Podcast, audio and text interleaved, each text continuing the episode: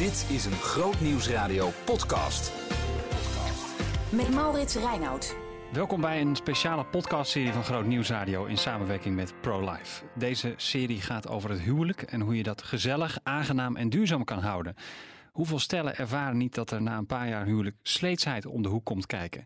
Misschien eh, zit je in een relatie die voorspelbaar begint te worden. En wie weet hangt er wel een heel groot vraagteken boven je hoofd en denk je, is dit het nou? Het liefst wil je die vragen natuurlijk voorkomen of ze goed kunnen beantwoorden. En daarom zijn mijn gasten Jan Hol, Danielle Koudijs en Nicole Bolweg. Uh, ja, dames en heren, uh, welkom in de podcaststudio. Dankjewel. Dankjewel. Um, Nicole, jij werkt bij ProLife. Jij bent ervaringsdeskundige op het gebied van hoe het mis kan gaan in een relatie. Je bent gescheiden en naast je werk als communicatieadviseur bij ProLife wilde jij wat extra's doen om mensen uh, te helpen om hun relatie goed te houden. Hè? Klopt. Um, vorig jaar had ik de mogelijkheid om met ProLife uh, meer informatie te gaan geven over relatietherapie. Wij bieden als zorgverzekeraar christelijke relatietherapie aan in onze aanvullende verzekeringen. Ja. Alleen vanuit mijn eigen ervaring uh, met scheiden. En alles wat er dan op je afkomt. En met name het gebrek aan informatie dat ik toen vond heb ik gekeken van wat kunnen we doen om mensen te helpen. Want scheiden is een punt waarop je dan niet meer verder kan. Maar eigenlijk heb je daarvoor nog zoveel mogelijkheden om met elkaar wel het gesprek aan te gaan. En te kijken van wat je samen kunt doen om niet op dat punt te komen. Je wil eigenlijk ja, zorgen dat mensen kunnen voorkomen ja. wat jij hebt meegemaakt eigenlijk. Ja, omdat je eigenlijk, uh, je gaat samen, sta je voor zo'n altaar en dan beloof je elkaar van alles. En ja, in mijn geval was het na 19 jaar was het eigenlijk wel echt over. En dan denk je van, hoe is het zover gekomen en wat hadden we anders kunnen doen om toch samen op een betere manier uit deze situatie te komen. Ja, we praten in deze aflevering over hoe je kan investeren in je relatie. Uh, Jan, heb jij ervaren hoe belangrijk dat is, dat je moet investeren? Uh, ja, maar dat is vooral omdat mijn vrouw daarmee begon. Uh, dus um, um, zij heeft me daarvan eigenlijk bewust gemaakt. Um, hoe deed ze dat en waarom? Nou, ze had een vrij eenvoudige aanpak. Um, ze zegt, kijk eens, ik wil het dus uit. Um, en ik wil alleen met jou tussenuit. Dus zorg maar dat je vrij bent. Uh, en ik weet een leuke bestemming en dat gaan we doen. Dus dat begon denk ik toen wij... Um, ons tweede kind was geboren, onze zoon. Het was niet een eenvoudige tijd, druk gewoon. Verhuizen, nieuwe baan, tweede kind en zo. Het was echt wel, uh, dat was rond 1990. Mm. Uh, en ik herinner dat we toen voor het eerst op haar initiatief samen weekend zijn geweest. Dat waren we dus tien jaar getrouwd. Zou een paar dus nu heel anders doen? Ja, denk en het ook wel, ja. Dat is, uh, ja, heel goed trouwens. Maar uh, dat is denk ik voor mij de eerste keer geweest dat ik dacht... oké, okay, nu zegt ze echt van wacht even. ik wil dat je het voor mij bent en by the way, ik ben er ook voor jou. En dat gewoon zonder anderen daarbij. Ja. Um, en dat is een traditie geworden in ons huwelijk. Maar waar, waar, waar kwam, want had jij niet op een gegeven moment op dat, op dat weekend zoiets van wat gaat er, wat ga, ik, wat ga ik straks horen? Of wat gaat er straks gebeuren? Of welke vraag ga ik straks krijgen? Nou, we hebben wel regelmatig, zeg maar, um, wat ik dan stiekem noem functioneersgesprekken. Hè? Dus uh, dat is ja meestal door haar met mij. Ja. Uh, andersom is het eenvoudiger, denk ik. Um, dus dat komt wel enigszins voor. Ik kan stiekem zeggen, maar dat, dat doet zich meestal voor rondom onze trouwdag. En die was dus inderdaad twee dagen geleden. Uh, dit keer ben ik er vrij genadig doorheen gerold. Oké, okay, nou, fijn. Is het een jaarlijks gesprek dus? Nou, jaarlijks gesprek, maar er zit geen vaste frequentie voor. Maar soms als het een keer goed scheef hangt, dan, dan is het ook wel nodig. En dat is ook ja. fijn trouwens. Ja. Um, en um, dat soort mensen zijn er wel regelmatig. Van mij uit is het wat anders. Ik heb soms gewoon, als ik merk dat ik haar hart niet kan bereiken, dan, dan loop ik daar even mee om. En even kan best wel zijn, soms een paar weken. Dan heb je wel de normale functionele dingen. Ik bedoel, uh, hoe was de dag? En um, ja. um, wanneer gaan we met die uh, wat doen of zo? Maar echt gewoon dat je, dat je een kwetsbaarheid bij elkaar merkt van... oké, okay, maar nu kan het ook over de moeilijke dingen gaan. En dan um, houd ik het gewoon niet langer, dan heb ik het nodig. Dus dan hm. probeer ik dat ook te openen. En dat vind ik niet altijd makkelijk. Hm. Dus bij mij is het niet zozeer qua tijd, maar meer qua gevoel gerelateerd. Ja. Danielle Koudhuis, jij bent van Power to the Mamas. Dat ben jij begonnen, dat platform. Wat is eigenlijk jouw favoriete manier van investeren in je relatie? Uit eten gaan. Uit eten gaan? Ja. En uh, omdat dat een manier is waarop jullie samen genieten? Of wat? Ja, ook. En ik ben niet thuis. Voor mij is ehm, het is thuis. Ik heb drie kinderen. Eentje is nu net ehm, acht maanden. Ja. Ehm, dus drie jonge kinderen en, en druk en ik werk erbij. En mijn hoofd zit altijd vol met ideeën, dingen enzovoort. En als ik thuis ben, dan stopt dat niet. Op een of andere manier. Hm. Dus als ik echt even, echt 100% aandacht wil hebben voor mijn man, dan is het het beste weg. om even eruit te gaan. Ja. Ja. En dan is uit eten. Ik hou van uit eten gaan en goede wijn drinken en zo. Dus dan, eh, dan is dat voor mij wel eh, de beste manier. Vindt hij het ook leuk? Ja. Ja? Hij vindt alles prima altijd. Als ik dan zeg, kom, we gaan daar eten, dan zegt hij, ja, is goed. Ik vind het altijd heel moeilijk om als je eh, dan ergens zit en dan is het heel lekker, want je bent er inderdaad even uit. Maar ik vind het altijd heel moeilijk om toch niet weer te gaan praten over de dingen die je thuis ook bespreekt. Ja, maar ik denk niet dat dat altijd erg is om te doen. Want die dingen zijn gewoon wel echt een onderdeel van je leven. En Mhm.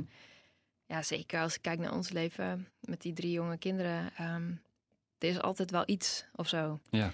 Ehm, dus het is ook niet gek dat dat ter sprake komt. Maar we proberen altijd wel te zeggen: oké, nu genoeg over de kids en over thuis. Hoe is het nu echt met jou? En waar liggen jouw ehm, behoeften en wensen en dromen? Of zit er iets dwars wat eerst eruit moet? Of zoiets. En komt die vraag voor het hoofdgerecht of, of voor het nagerecht? Vlak voordat we op de fiets moeten en dan Oh, zijn ja? we zo weer thuis. Nee, nee, nee, nee. Dat, ehm, nee, dat ligt eraan. Weet ik niet. Het is niet een vast moment. Nee. Maar het lukt wel goed om een goed gesprek te voeren, zeg maar, in, in twee uur tijd dat je zit te dineren met elkaar. Ja, ja, ja, Ja. ja. En dan gaat dat gesprek ook nog door. En dat is dan grappig, want thuis stopt het en dan komt er iets praktisch of zo om de hoek. Ja. Maar ehm, tijdens dat soort momenten ehm, gaat het gesprek ook gewoon door. En is het iets wat ineens de focus krijgt of zo. En ehm, dan kan het ook zomaar die volgende ochtend toch ook nog.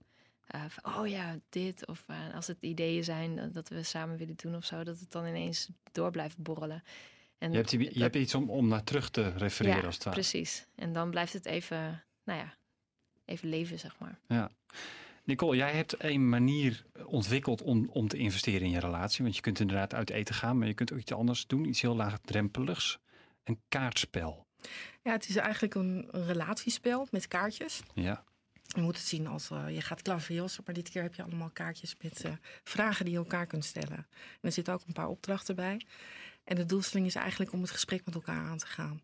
Dus laagdrempelig en je trekt er één uit en je gaat erover in discussie. Ja. En de ene keer kun je er de hele avond over kwijt en de andere keer is het misschien heel kort. Of eh, wil je er op dat moment juist niet over praten. Maar het opent gewoon het gesprek. Het is ook niet iets waarvan ik zeg van het is wetenschappelijk of het is, het is gewoon bedoeld. Je hebt op het ogenblik kun je klespotten kopen die je met je vriendinnen kunt doen en je trekt er Mhm. een leuke vraag uit. En we hebben gewoon gekeken van nou wat is nou leuk om of goed om met elkaar te bespreken. Ja. En op een makkelijke manier. Kan je eens een paar vragen stellen? Ehm, ik heb een paar, ik heb verschillende onderdelen bedacht. Eigenlijk gaat alles uit vanuit liefde. Ik denk van dat is dus de liefdesrelatie. Het gaat ook niet over de kinderen. Het gaat ook niet over nou ja, je werk. Het gaat echt over wat er tussen jullie tweeën speelt. Mhm. Ehm, liefde en gezinsrelaties, familierelaties. Waar verlang je wel eens naar terug? Ehm, Jan had, eh, hoorde ik net vertellen over de relatie met zijn moeder en zijn moeder als voorbeeld. Er zijn altijd wel dingen die je vroeger uit je jeugd had, die je heel erg plezierig vond en die je ofwel mist of heel graag in zou willen brengen in je relatie. Nou, dat is gewoon een leuke vraag waarbij je dus op zo'n moment gewoon eens met z'n twee terugkijkt en vooruitkijkt en van elkaar weet van hé, hey, dit vindt de ander dus leuk of belangrijk. Hm. Interessante vraag. Ja, Eh, d- dat zijn Hebben jullie, hebben jullie ook een antwoord in je hoofd? Ik heb namelijk een antwoord in mijn hoofd. Hebben jullie, hebben jullie er een? Nou ja, dat geef het antwoord maar, zou ik zeggen. Maar, Ja. ik, waar verlang je naar terug? Ik weet niet, Daniel, hoe je het, of jij spontaan maar er zijn heel veel dingen waar ik op zichzelf wel naar terug zou willen verlangen, omdat je daar hele goede herinneringen aan hebt. Ja. Ja, dus Ja. dat, dat, ik weet nog wel vrij goed dat ik bijvoorbeeld vader werd. Dat was een vrij echt in, indrukwekkend gebeuren voor mijzelf. Mhm. Voor haar trouwens ook, maar ze werd moeder. Eh, maar dat, dat, soort dingen. Of momenten dat, ehm, dat het heel moeilijk was in onze relatie, of juist uitstekend was. Dat, hè, dus, Waarom terug naar dat moeilijke? nou, omdat ik weet hoezeer ik, me, hoezeer dat, hoezeer ik er buikpijn van had. Hm. Hè, dus ehm, ons huwelijk heeft één keer echt gewoon heel dicht bij de rand gezeten. En ik weet waar het was. Het was in Den Helder. Ik weet het jaar en ik weet wat de avond. En ik weet waar we vandaan kwamen. We hadden een concert gehad en zo. En ik weet dat ze me vertelde. En ik dacht, wat moet ik nu? En toen ben ik gaan wandelen op het strand. En ik heb denk ik daar de halve nacht in mijn eentje gedwaald. volstrekt eh, out of balance. Zo, klinkt als een boek. Een heel zwaar Ja. boek. Ja, nee, het- ja, goed. Ik Maak het niet zwaar, maar ik bedoel, als je zegt de good en de bad, dan denk ik Ja. ook daarna, ja. Ja, En hoe waardevol het is, dus dat het andersom is gedraaid. ja. Daniela, had jij ook al iets in je hoofd? Ja, Wat? Als, ja als vraag maar? dat mag je vragen, ja zeker. De- eigenlijk het, eh, ehm, het samen muziek maken en eh, dat ontdekken. Dat gaat nu echt bijna niet. Het is gewoon heel lastig. Eh, zodra ik begin te zingen, dan zeggen de kinderen dat ik mijn mond moet houden. En niet omdat het lelijk is of zo, maar dat is gewoon... eh, nee, dat, dat, ja... Ik weet niet wat het is. Maar, en eh, Jos die speelt, speelt gitaar en samen gingen we liedjes maken. En daarmee eh, ja, ook wel naar inspiratieavonden en zo om dat dan voor te dragen. Ehm, dat, dat heeft meer met vrijheid of zo te maken, denk ik. Dat de mogelijkheid er is om dat makkelijk te doen. En nu Mhm. moeten we daar heel veel voor bedenken om te kunnen doen. En dat maakt het al minder leuk dan. Dus dat, eh, eh, nee, meer dat spontane muziek maken, zeg maar. Dat, dat zou ik wel leuk vinden. Mhm. Komt wel weer. Ik, ik geloof echt dat als, als we wat groter zijn, dat het dan... eh, dat ze gewoon buiten gaan spelen als wij gaan muziek maken of zo. Ja. Nee, dus dat, dat, dat komt wel weer terug. Maar dat is iets wat nu echt spontaan boven komt, ja. ja, dan wil je het weten, Jan, of niet? Wat? Mijn antwoord. Ga je gang. Ja? Maar Ja, dat is- nee, nee, waar ik, wat je, ik vind het interessant dat jij zegt van de, de, de, de hoogtijden en, en de hele slechte tijden. Nou, eh, ik ben nog heel, heel kort getrouwd, nog maar drie jaar. Dus heel veel slechte tijden heb ik niet meegemaakt. Maar ik weet nog wel dat aan het begin van ons huwelijk hadden we echt ontzettend weinig geld. En ehm, eh, nu zitten we er eh, warmpjes bij, zeg maar, in vergeleken met toen. Alleen, ik, ik had toen het gevoel alsof wij samen tegen de rest van de wereld aan het knokken waren. Een manier vinden om ehm, de dingen te doen met de middelen die je hebt. Eh, op een of andere manier eh, voelde dat ja, een soort van als pionieren of zo. Ja, net getrouwd en weinig geld. Dat, ja. Ja. dat voelde. En, en nu is dat veel minder, denk ik. Ja. Een beetje zo van, ja, wat zullen we eens doen met ons, ons geld? Ja, klinkt een beetje overdreven, niet alsof we bakken met geld hebben in één keer. Maar dat, dat, dat gevoel was anders. En ik dacht van, ja, dat, als ik dan ergens naar terug verlang... is misschien een keer zo'n avondje in de auto... Die, waarvan je hoopt dat hij blijft rijden. Want als hij maar niet naar de garage hoeft. Weet je, dat gevoel. Ja, goed. De, ka het kaartspel, Nicole, dat Ja. is bedoeld om, eh, om met elkaar in gesprek te raken. Eh, je hebt eh, al een paar ehm, deelonderwerpen als het ware uitgelicht. Wat is wat jou betreft het belangrijkste, de belangrijkste vragen om te stellen? Of wat het belangrijkste deelonderwerp in dat kaartspel? Dat vind ik een moeilijke, omdat het eigenlijk verschillende onderwerpen zijn. En ehm, ik heb een, bijvoorbeeld ook een onderwerp over liefde en samen zijn, maar ook liefde en vertrouwen, liefde en intimiteit. Ehm, dat kan voor iedereen anders zijn. En de ene relatie gaat op het ene vlak goed, de andere relatie op het andere vlak goed. En je moet zorgen dat je in feite, net als in je echte leven, alle balletjes gewoon goed in balans houdt. Ja, Ehm, dus in dat opzicht zit er geen goed en geen fout in. Of wat meer belangrijk is, eh, sommige zijn gewoon heel erg leuk. En ja, eh, hoe kan ik jou aan het lachen maken? Weet je, dat zijn van die hele simpele, leuke vragen. Maar ja, soms heb je dan zoiets van, je komt dag thuis van heel zwaar werk. Of je hebt iets dat je denkt van, oh, kom ik hier nou weer doorheen? En dan gewoon van, hoe maak ik jou aan het lachen? Weet je, als je dat gewoon bij binnenkomst al iets kunt hebben. Ja. Dat voelt zoveel fijner. Ja. Omdat je dus inderdaad nog, me- nog moet vertellen van, nou, het was zo zwaar vandaag. Ja. Nou, als je zegt, en je ziet gewoon dat de ander binnenkomt en je weet gewoon van, nou, als ik dit doe, dan flirt ze weer op. En Ja. dat kan een wijntje zijn, misschien bij Danielle. Maar bij de ander kan het bijvoorbeeld zijn dat je zegt van, nou, weet je, je hoeft soms maar een kleine attentie te doen. Waardoor een ander gewoon het gevoel heeft dat hij weer gezien wordt. ja. Danielle, jij, jij bent van het, dus van het platform Power to the Mamas. Dat heb je opgericht. Eh, wat is het precies? Het is een, eh, eh, eh, ja, inmiddels een- meer dan alleen een blog, maar de basis is wel blogs over het moederschap, eerlijke oprechte verhalen over hoe het is als moeder. En Want die waren er niet. die waren er wel, alleen ehm, ik miste in het christelijke hoekje wel de eerlijke, echte verhalen zonder gelijk het christelijke alles komt goed sausje. Als ik het zo mag zeggen. Ehm, Ja, mag je hier vrij spreken, Danielle? ja, nou, ik, ik, zo, ik, ik schreef voor de Club van Relaxte Moeders. En dat is een seculier blog. En ehm, nou ja, dat, die tone of voice die miste ik gewoon in het christelijke in Nederland. En Toen ehm, ik dit oprichtte, zat ik zelf in een, bijna in een burn-out eh, na de geboorte van onze tweede zoon. En toen zei God echt letterlijk in mijn hart van eh, ga maar delen, ga die echte verhalen maar delen. En er zijn meer moeders die dit nodig hebben. Mind power to the mama's. En zo is het ontstaan. Want het doel is in alle tijden om ze wel te bemoedigen met Gods woord en waarheid. En ehm, nou, dat is wat we doen. Inmiddels uh, niet alleen maar door blogs, maar ook met allerlei boeken en evenementen en weekendjes weg en van alles. Um, ja, superleuk om te doen. Ja. Nog steeds. En wat, wat, wat is zo belangrijk voor jou uh, om moeders? Waarom is het zo belangrijk voor jou om moeders te helpen? Wat, wat, wat, wat is hun grootste uitdaging, zeg maar? Want als ik dan denk van je, je hebt een platform Power to the Mama's, dan, dan is het belangrijk blijkbaar dat vrouwen die verhalen horen. Wat is het, wat, waar lopen zij dan precies tegenaan? Ja, best wel veel dingen. Maar de, ja, ik denk het grootste wel wat we steeds weer tegenkomen is het vergelijken uh, met anderen en uh, het gevoel hebben dat je het niet goed doet. Um, voor veel nieuwe moeders is alles nieuw en heel vaak is het overweldigend. En uh, ja, ga je alles voor het eerst meemaken, ook met je kind. En ook de gevoelens en emoties die, die daarbij horen. En dan ook nog eens een keer ontzwangeren en alles met hormonen en zo. En dat, mm -hmm. is, ja, dat is best wel vaak heel ingewikkeld voor vrouwen. En juist dan is het fijn om te horen dat er meer moeders zijn die soms ook denken: waar ben ik aan begonnen? Uh, en zich dan gelijk schuldig voelen omdat ze denken: ja, maar ik hou toch van mijn kind. En uh, ja, ja. Um, mag ik dit wel denken? En ik vind het helemaal niet zo leuk. Nou, en dat je dan gewoon hoort dat dat vaker gebeurt en dat het er soort van ook een beetje bij hoort. En um, dat het niet gelijk zo is dat je dan in een depressie zit. Dat vinden heel veel moeders fijn. Um, nou, en als daar dan ook nog een, een bemoediging uit de Bijbel of iets bij komt, is het helemaal super. Maar gewoon de wetenschap dat, dat er anderen zijn die in diezelfde situatie zitten, dat, uh, dat vinden moeders echt wel heel fijn. Ja. ja. Wat verandert uh, het moederschap aan het huwelijk eigenlijk?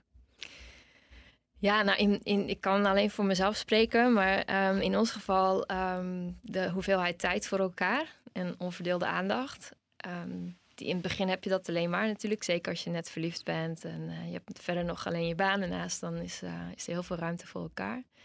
Um, factor tijd is wel een grote.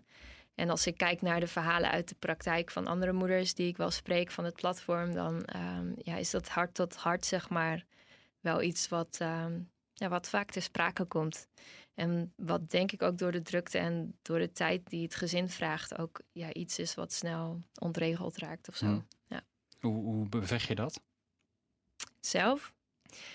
Um, wij, nou, nu is dan de jongste is nu weer acht maanden, maar wij proberen elke maand nu uh, nou, samen dus weg te gaan of uit eten of even gewoon de stad in of gewoon ja. even simpel samen boodschappen doen of zo. Dat je even niet met die kinderen um, bent.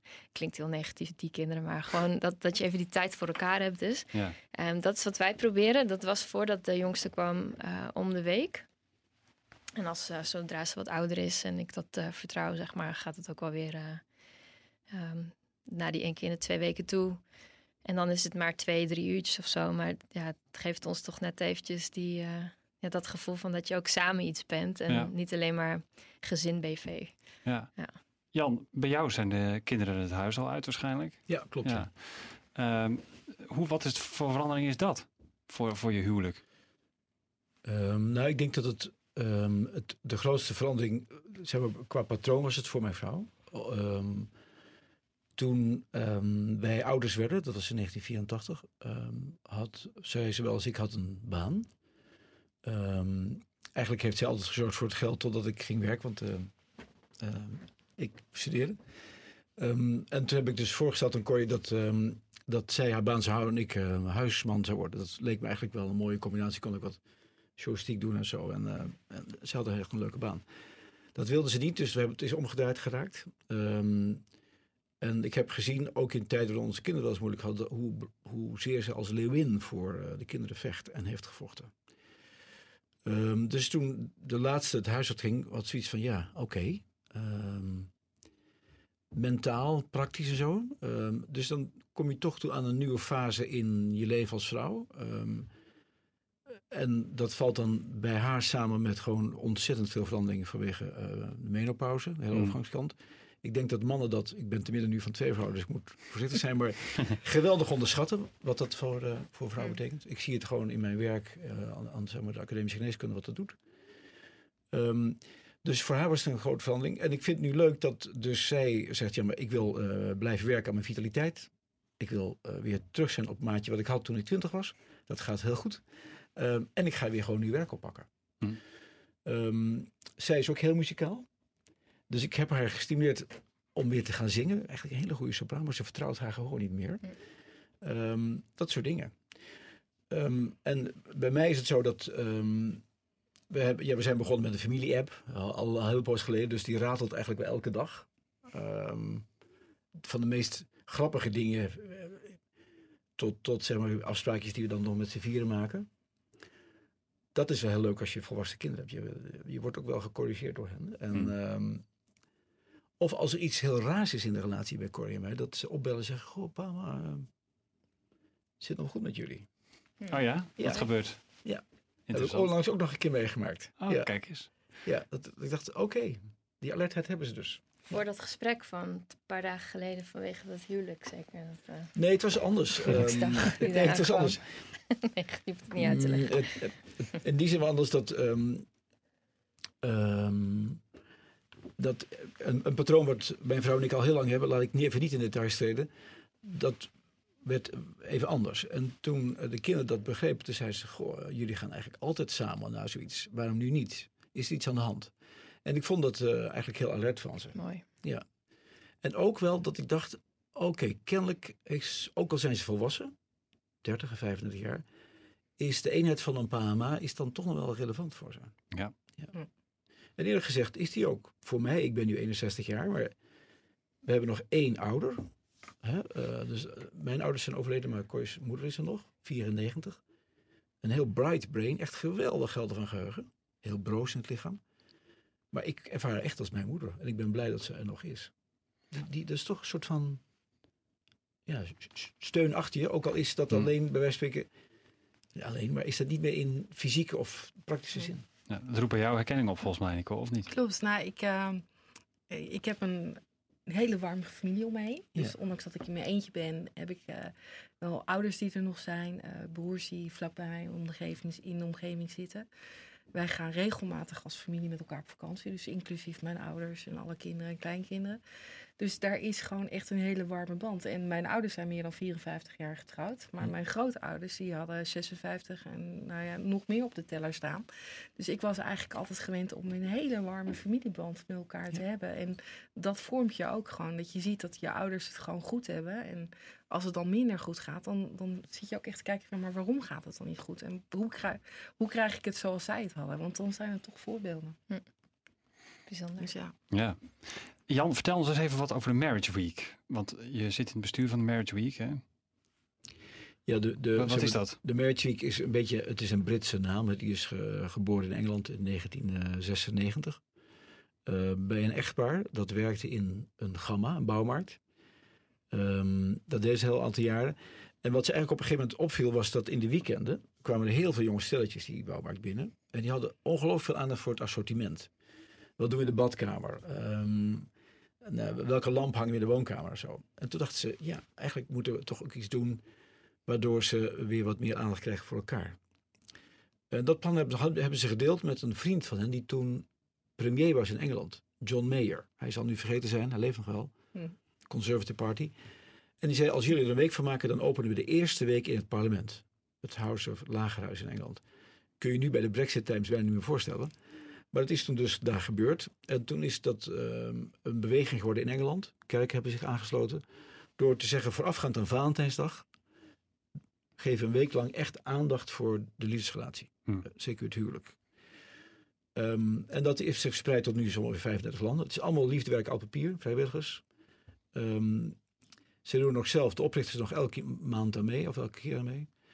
En de, de doelstelling is eigenlijk, kun je mensen enthousiasmeren die in een liefdesrelatie leven, wat een vrijheid is, je bent niet verplicht te doen. Dan kun je die um, enthousiasmeren om echt tijd, aandacht, energie aan elkaar te geven. En het leukste, Daniel zei, toen je vroeg van, um, wat doe je het liefst? Hè? Zei je uit eten gaan. Dat is ongeveer één van de top vijf bij vrouwen. Ik weet niet hoe het bij Nicole is, maar dat kan ze zo zelf zeggen. Ehm, maar bijvoorbeeld uitgaan, dus naar theater. eh, samen sporten. Dus vinden mensen heerlijk om in een duo met een stel te doen.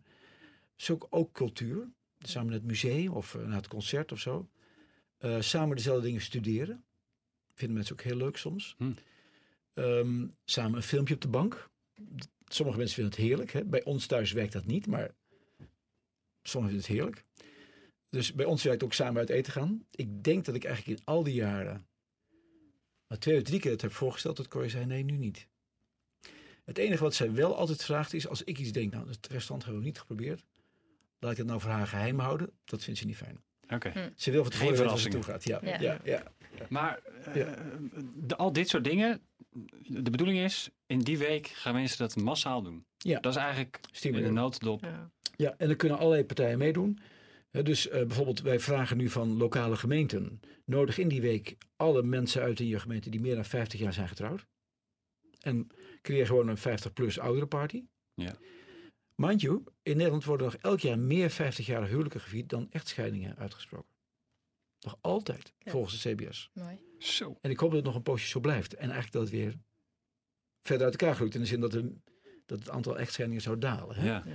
Dus eh, we hebben wel te maken met ehm, een, een, een, zeg maar een oudere bestand, ja. wat behoorlijk goed is. Ehm, de kerken doen soms mee. Wij vragen soms aan kerken, zet nou die banken niet naast elkaar of achter elkaar, maar tegenover elkaar. Organiseer gewoon een face-to-face meeting. Mm. Ja, Kijk cool. elkaar aan in de kerk.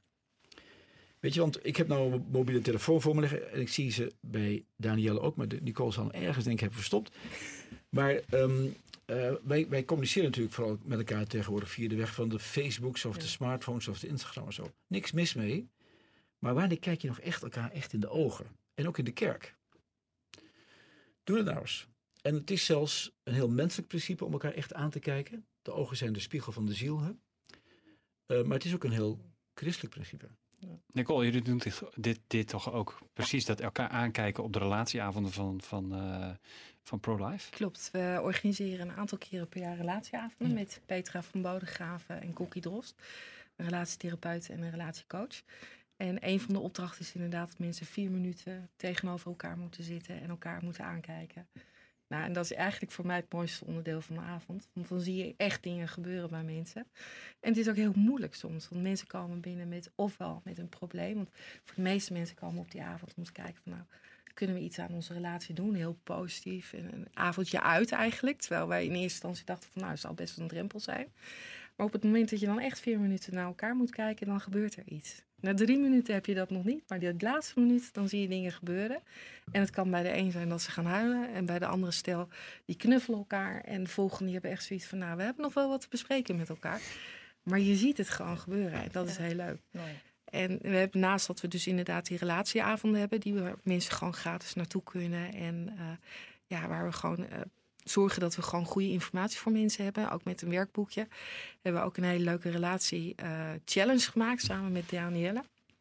En daar zitten ook dit soort oefeningen bij. Maar ook inderdaad van ga eens een keertje met elkaar een wijntje drinken. Of een wijncursus. Ik weet niet wat je had, Daniel. Ja, ehm, doe eens iets, iets geks, zeg maar. Iets eh, wat je normaal niet zo snel zou doen. En voor de ene is dat samen dansen bijvoorbeeld. Kijken wat er dan gebeurt. En de ander eh, wijn drinken of wat dan ook. Ehm, als het maar iets is wat je anders nooit zou doen. Want dan leer je elkaar weer op een hele andere manier eh, kennen. En ehm, springen de vonken er misschien wel weer ineens vanaf. Je weet maar nooit. Maar dat, dat, ja, dat het, uitdagen, het elkaar uitdagen om anders te doen dan normaal. Ehm, dat zit ook wel in die relatie-challenge, inderdaad. Ja. Want vaak heb je inderdaad, zeker toen bij ons, dat je dan... Je hebt je baan, je hebt je, je kinderen. En op een gegeven moment ben je zo druk met alles. En je bent bezig met die ballen omhoog te houden. En zorgen dat je niet oververmoeid raakt naar al die flesjes en luiers, et cetera. Maar je vergeet dus inderdaad dat je partners bent van elkaar. En dat je daar ook gewoon... En investeren klinkt dan best wel zwaar. Maar gewoon de moeite voor elkaar nemen. En dat, gewoon, dat kan heel klein zijn, een appje per dag. Of Ja. het is tegenwoordig heel makkelijk. Of gewoon iets meer, gewoon een kleine moeite. Of een handgeschreven brief. Ik denk, Wanneer heb jij voor het laatst je vrouw een klein liefdesbriefje geschreven... waarin je zag, zei dat je er echt van haar hield? Boah, dat is al even geleden hoor. En dan ben je drie jaar Ja, getrouwd. ik wil zeggen, dat nog drie jaar, Maurits. Dat is zorgelijk. Zorgelijk, ja. ja handgeschreven briefjes. Nee, dat, dat, eh, we hebben wel een tijd gehad dat we dat, we dat regelmatig deden. Dat er altijd wel wat op het aanrecht lag of zo. Ja. Maar eh, tegenwoordig niet zo vaak meer eigenlijk. En Nee. soms gaan dingen gewoon in de waan van de dag en neem je elkaar gewoon voor granted of dat- je bent er. Mhm. Maar je ziet elkaar niet meer zoals je elkaar zag toen je in het begin samen was. Ja. En eigenlijk willen we gewoon met elkaar zien en kijken hoe we dat weer met elkaar leuk kunnen maken. Zonder dat het er echt dik opgelegd wordt. Ja. Want dan wordt het ook weer zo overdreven. Door als je elke vrijdag een bos bloemen krijgt, dan is het net alsof je een abonnement hebt gekregen. Maar heb je één keer in de maand een keer per verrassing dat je een hele mooie bloesbos of juist die ene roos waar je zelf zo van houdt, dan is dat gewoon heel leuk. Ja. Ja. Weet je, het zit soms in hele kleine dingetjes. Ja. In, in die challenge ehm, zit ook een opdracht, juist creëer kleine momentjes. Want kleine momentjes zijn er altijd. En ehm, soms denken mensen dat het gaat om die weekenden naar Napels of naar een week naar Ibiza, wat dan ook. Maar dat is niet het investeren in elkaar. Het zit juist in die kleine momentjes die je thuis ook kunt, eh, kunt maken. En ehm, heel simpel, zodra de kinderen op bed liggen, samen eerst die koffie doen voordat je het huis gaat opruimen. Bijvoorbeeld dat soort dingetjes zorgt er al voor dat je net even wat meer ogen voor elkaar hebt ehm, gedurende de dag. Zonder dat je gelijk oppas hoeft te regelen, bijvoorbeeld. Ik zou toch wel denken dat eh, we nog iets eh, anders ook moeten bespreken, waar denk ik, als je het goed vindt. Dat is, dit klinkt helemaal goed voor ons drieën, maar toch, ehm, als je naar de top 5 kijkt van wat vrouwen ver- verlangen van een relatie en de top 5 van mannen, dan is die nog wel eens omgekeerd. Ja. Dus eh, dat vind ik een van de meer uitdagende kanten van het geheel. Hè. Dus Kan je even vertellen wat, wat er in de top 5 staat? Nou, ehm, de, de top 5 zoals ik hem ehm, las toen onze eigen huwelijk heel moeilijk was. Dus dan heb ik het nu over lang geleden, zo begin jaren 90. Was een top 5 die eh, twee Amerikaanse relatiecounselors hebben opgeschreven in het boek Wat wil hij, wat wil zij? Ja. Her wishes, his wishes. Dat was voor mij toen nieuw, maar wel leerzaam. Dat is dat bijvoorbeeld een vrouw verwacht van de, de partner bovenaan het stip aandacht. Ja. Echt gewoon aandacht. Dan kwam bij hen in hun eh, overzicht veiligheid. Gewoon, kan ik me echt gewoon hè, veilig. voelen. En dan ergens aan, onderaan bengelde seksualiteit. Ehm, wat ertussen zat, weet ik niet, maar er zal eh, een paar andere dingen tussen gezeten. Bij mannen, volgens die Amerikaanse counselors, zat seksualiteit bovenin. Hè? En die aandacht, nou, die vonden ze wel oké als het nou verbonden was met die lichamelijkheid. Ehm, en een man verlangt waardering. Hè? Eh, ik herken dat ook zelf bij mezelf. Ehm, toen dacht ik, ja, dat is nou allemaal toch wel ongelooflijk ongemakkelijk ingericht eigenlijk. Een soort kruisverbanden moet Ja, je het zijn kruisen dat je denkt, had, had het niet wat gemakkelijker gekund? Ja. Eh, het is ook in die fase dat ik bij wijze van spreken beter begon te begrijpen dat mensen die beschadigd zijn in hun liefdesleven soms de bescherming van de welke gender zoeken. Vrouwen, bij, vrouwen mannen bij mannen. Mhm. Ehm, je kunt er van alles van vinden, maar het is wel iets wat, wat je eerst denk ik goed moet willen zien voordat Mhm. je er ook maar enig iets van vindt. Nou, hoe- hoe heb jij erop geanticipeerd? Nou ja, door bijvoorbeeld in elk geval goed rekening te houden met haar wensen. Voor zover me dat mogelijk is. Dus, ehm, en te ontdekken dat bijvoorbeeld eh, als het gaat om seksualiteit, wat best heel kwetsbaar is, dat je soms ziet dat een vrouw vrijt met een man die met haar praat, terwijl de man preit, praat met de vrouw die met haar vrijt. En dat is best heel ingewikkeld. Voel je de tegenstelling? Mhm. Dus, dus da- dat, en, da, en daar, omdat zeg maar, dat, dat is volgens mij is dat per koppel weer anders of wat ook. Hè? Maar ik vond dat toen wel leerzaam. Dat ik dacht, oké, we kunnen het wel hebben over de leuke dingen. Maar wat vindt zij nou echt leuke dingen die ik helemaal niet leuk vind? Ja. Of ik echt de leuke dingen die zij niet leuk vindt? Zou een goed startpunt zijn om daar gewoon eens eerst achter te komen? Ja. Ik denk het. Ik denk het. Nou ja, sowieso het praten over waar je behoefte aan he- hebt en waar je wensen liggen. Dat staat overal in wat wij ook communiceren met stip op één. Ehm tuurlijk is het belangrijk dat je aangeeft als vrouw of als moeder waar jouw eh, behoeftes liggen. Maar je partner heeft ze ook. En daar moet je samen uit zien te komen en een weg in vinden. En dat is gewoon best wel lastig.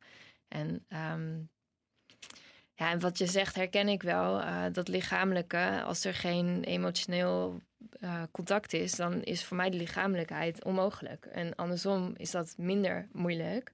Ehm, maar ja, goed, door, door, wij zijn nu bijna volgend jaar zeven jaar getrouwd. Het komt echt. Dan, eh, dan leer je die dingen, als je erover blijft praten, van elkaar ook kennen en herkennen en zo. En dan kun je daar makkelijker op inspelen. En voor ons is, ehm, nou, Jos vindt het heel erg leuk om films te kijken bijvoorbeeld. Ik vind het wat minder boeiend, eh, want ik hou niet van zijn genre. Maar goed, dan gaan we zitten op die bank, flesje goede wijn erbij, filmpje aan. En dan is dat contact er veel sneller weer dan wanneer we het laten Mhm. sudderen of zo. Hm. En dat zijn van die manieren die voor ons, ehm, waar wij achter zijn gekomen van hé, hey, voor ons werkt dit. Maar wil niet zeggen dat het voor onze buren hetzelfde werkt. Dus moet je er zelf over blijven praten. En ehm, ja, dat is denk ik wel het belangrijkste om te blijven doen. Denk, ja, en mannen vinden praten vaak wat lastiger. ehm, maar ze hebben vaak ook wel wat te zeggen met die paar woorden die ze wel spreken. En daarna leren luisteren, dat is ook wel weer een Nou, goede. Als ik een tip mag delen voor de luisteraar, dit is heel grappig. Ik ben niet zo spraakzaam.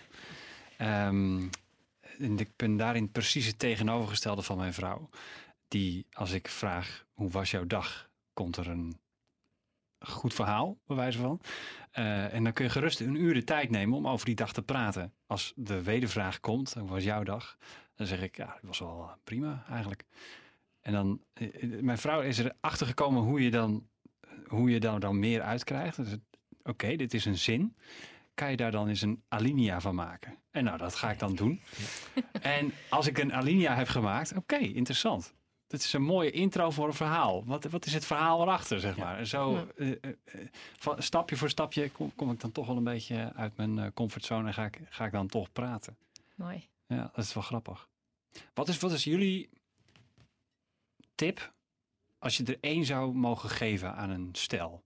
In, en de achter, achterliggende vraag achter wat voor tip moet dat dan zijn, is ehm, als je een relatie hebt die in principe goed is, hoe houd je dat dan goed? Want het is makkelijk om als het goed is, eh, een soort van in slaap te sukkelen. Misschien geen onderhoud te plegen. Hoe voorkom je dat? Ehm, en wat nu bij me boven komt is toch, eh, als het goed is, en het is al heel lang goed, bedenk dat het altijd verandert. Het verandert altijd. En het heeft te maken met het feit dat je gewoon als persoonlijkheid verandert. De, ehm, ik, ik ben een andere man dan zeg maar toen, toen zij verliefd op me werd. En niet alleen de buitenkant, omdat ik nu geen hamer op mijn hoofd draag bij spreken, maar toch. Ik had destijds een enorme zwarte krulbol. eh. Eh, maar, Ehm, maar het heeft te maken met eh, ook de, de, de, de verschillen, de seizoenen die je doorgaat in je persoonlijkheidsgroei. Daarmee samenhangt je, voor, je voorkeuren, je wensen, je, je belangstelling of de dingen waar je een hekel aan hebt, of die je nog kunt of niet. Hè? Op een gegeven moment komt het ook een rol, een rol, gaat een rol spelen. Ehm, hè, dus je vroeg om anekdotes, maar mijn anekdote is dat, dat weten vrij veel mensen. Ik, ik werk in stilte aan een boek over mijn vijf vrouwen. Ehm, ik heb er toestemming voor van mijn vijf vrouwen om dat te doen. Eh, het is ook niet zo'n spannend boek voor velen, want het gaat namelijk over dezelfde vrouw met dezelfde naam. Maar je begrijpt wat ik bedoel. Ja. Toen ik haar leerde kennen, we waren 18 en 17 jaar, was ze echt anders dan nu. En kende ik haar anders dan nu. En ik was ook anders.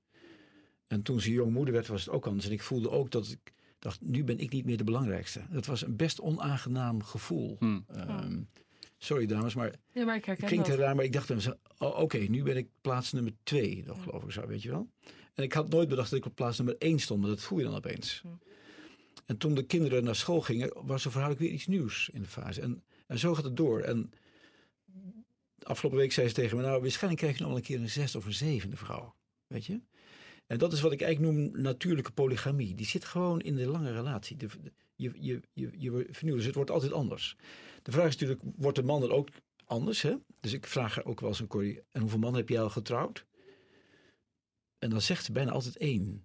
Dat geloof ik niet helemaal, maar dat weerspiegelt waarschijnlijk mijn ogenschijnlijke saaiheid. Eh, dus eh, is echt zo trouwens, denk ik. Ja, is echt zo. Ik lach er wel om, maar het is waarschijnlijk wel zo. Maar weet je, dus het, het blijft nooit hetzelfde. En Nee. eh, Nicole zei het al eerder, neem elkaar niet voor vanzelfsprekend. Not for granted. Eh, ehm, je kunt de fiets stappen en je kunt omvallen. Of eh, je kunt in Utrecht op de tram stappen en doodgeschoten worden. Zoals begin dit jaar. Of op reis gaan met het vliegtuig naar Mallorca en uit de lucht vallen. Het leven is wat dat betreft te kwetsbaar om niet elkaar aan het voortdurend aan herinneren hoe mooi het is dat ik hier met jullie mag zitten. Prachtige woorden. Eh Daniela, heb je nog wat aan toe, toe te voegen? Wat is, wat is jouw tip? Nou, ik zat me af te vragen. ehm, ja, ik ben dan bijna zeven jaar getrouwd. We zijn na acht maanden al getrouwd, dus vrij snel ook. En het is bij ons ook nog steeds goed, terwijl het wel hobbels heeft gehad. En Mhm. in die hobbels was het ook goed, maar ik, wij hebben ons continu wel afgevraagd van wat hebben we nodig, zeg maar. En ehm, ook wel weken gehad dat we elkaar niet konden vinden en zo. Maar toch ons best gedaan om elkaar wel weer te vinden en eh, die vraag aan elkaar te blijven stellen. En ik denk dat je, dat je als je het gevoel hebt van hé, hey, ja, alles gaat bij ons goed, dus wij hebben niks nodig, dat je je afvraagt hoe komt het dan dat het goed is? En wat doe je dus onbewust om dat goed te houden? En dat je daar best wel veel uit kan halen. Ehm, zeker voor de momenten waarop het misschien wel een keer minder gaat. Ehm, maar dat, ja, dat, dat, als het goed is, dat het ook niet vanzelf is gegaan of zo. Hmm. Dus dat je ja, daar eens over na kan denken. Hmm. Dat is wat me nu even te binnen schiet. Ja. Nicole, Ja, ik zit te denken. Bij mij was het dus niet goed, dus dan is het een moeilijk verhaal. Ik weet dat toen ik mijn oma vertelde dat het dus niet goed meer was, toen zei ze nog heel duidelijk van, ik kom uit een tijd dat als iets stuk ging, dat je het ging maken. Jullie zitten in een periode dat als het stuk gaat, dat je het weggooit. En dat is eigenlijk iets waarin ja, ik eigenlijk een les had van ja, als je dus meer tijd in elkaar geeft en echt die verbinding met elkaar blijft vinden, dan maak je ook de mogelijkheid dat je dingen gaat maken met elkaar. In plaats van dat je verder kijkt of anders kijkt. Want uiteindelijk neem je jezelf mee in welke relatie die je dan opnieuw aangaat. Dus dezelfde problemen, dezelfde uitdagingen. En dan kun je beter iets maken wat heel goed was. Omdat je opnieuw begint en uiteindelijk toch weer tegen jezelf aanloopt. Dus je kunt beter jezelf aanpassen en kijken wat je kunt doen. Om het gewoon leuk en gezellig te houden. Dan dat je steeds ervoor wegloopt en denkt van... bij de volgende is het misschien beter. Hm. En dat is dus eigenlijk haaks op hetgeen wat jullie zeggen. Maar het gras is niet groen. Hè? Je kan soms beter kijken van wat kunnen we samen doen om het leuk te houden. ja. Nou, goede tip. Eh, we hebben het even gehad over jouw kaartspel. Ja. Ik ben toch wel benieuwd hoe je daarachter of hoe je dat kunt krijgen. Het kaartspel komt eh, op de website staan. prolife.nl slash zorgen voor elkaar. Ja. De kaartspel staat erop. De relatieavonden staan erop waar mensen naartoe kunnen. Ehm, de, in het werkboekje staat ook de relatie challenge die Danielle heeft gemaakt. Mhm. En ook informatie over nou, andere onderwerpen die alles met relaties te maken hebben. En mensen kunnen helpen om zo goed mogelijk samen een goed gezonde levensstijl te hebben. Ja. Levensvisie met elkaar te hebben. ja. En levensrelatie. Ja, dat is Ja. Dit is een aflevering in een podcastserie over relaties en de duurzaamheid daarvan. En als je meer wilt weten over dit onderwerp, eh, Nicole heeft al gezegd, ga dan even naar prolife.nl slash zorgen voor elkaar. Er zijn ook alle afleveringen van de podcast te beluisteren. Jan, Danielle en Nicole, hartelijk dank. Graag gedaan. Graag gedaan.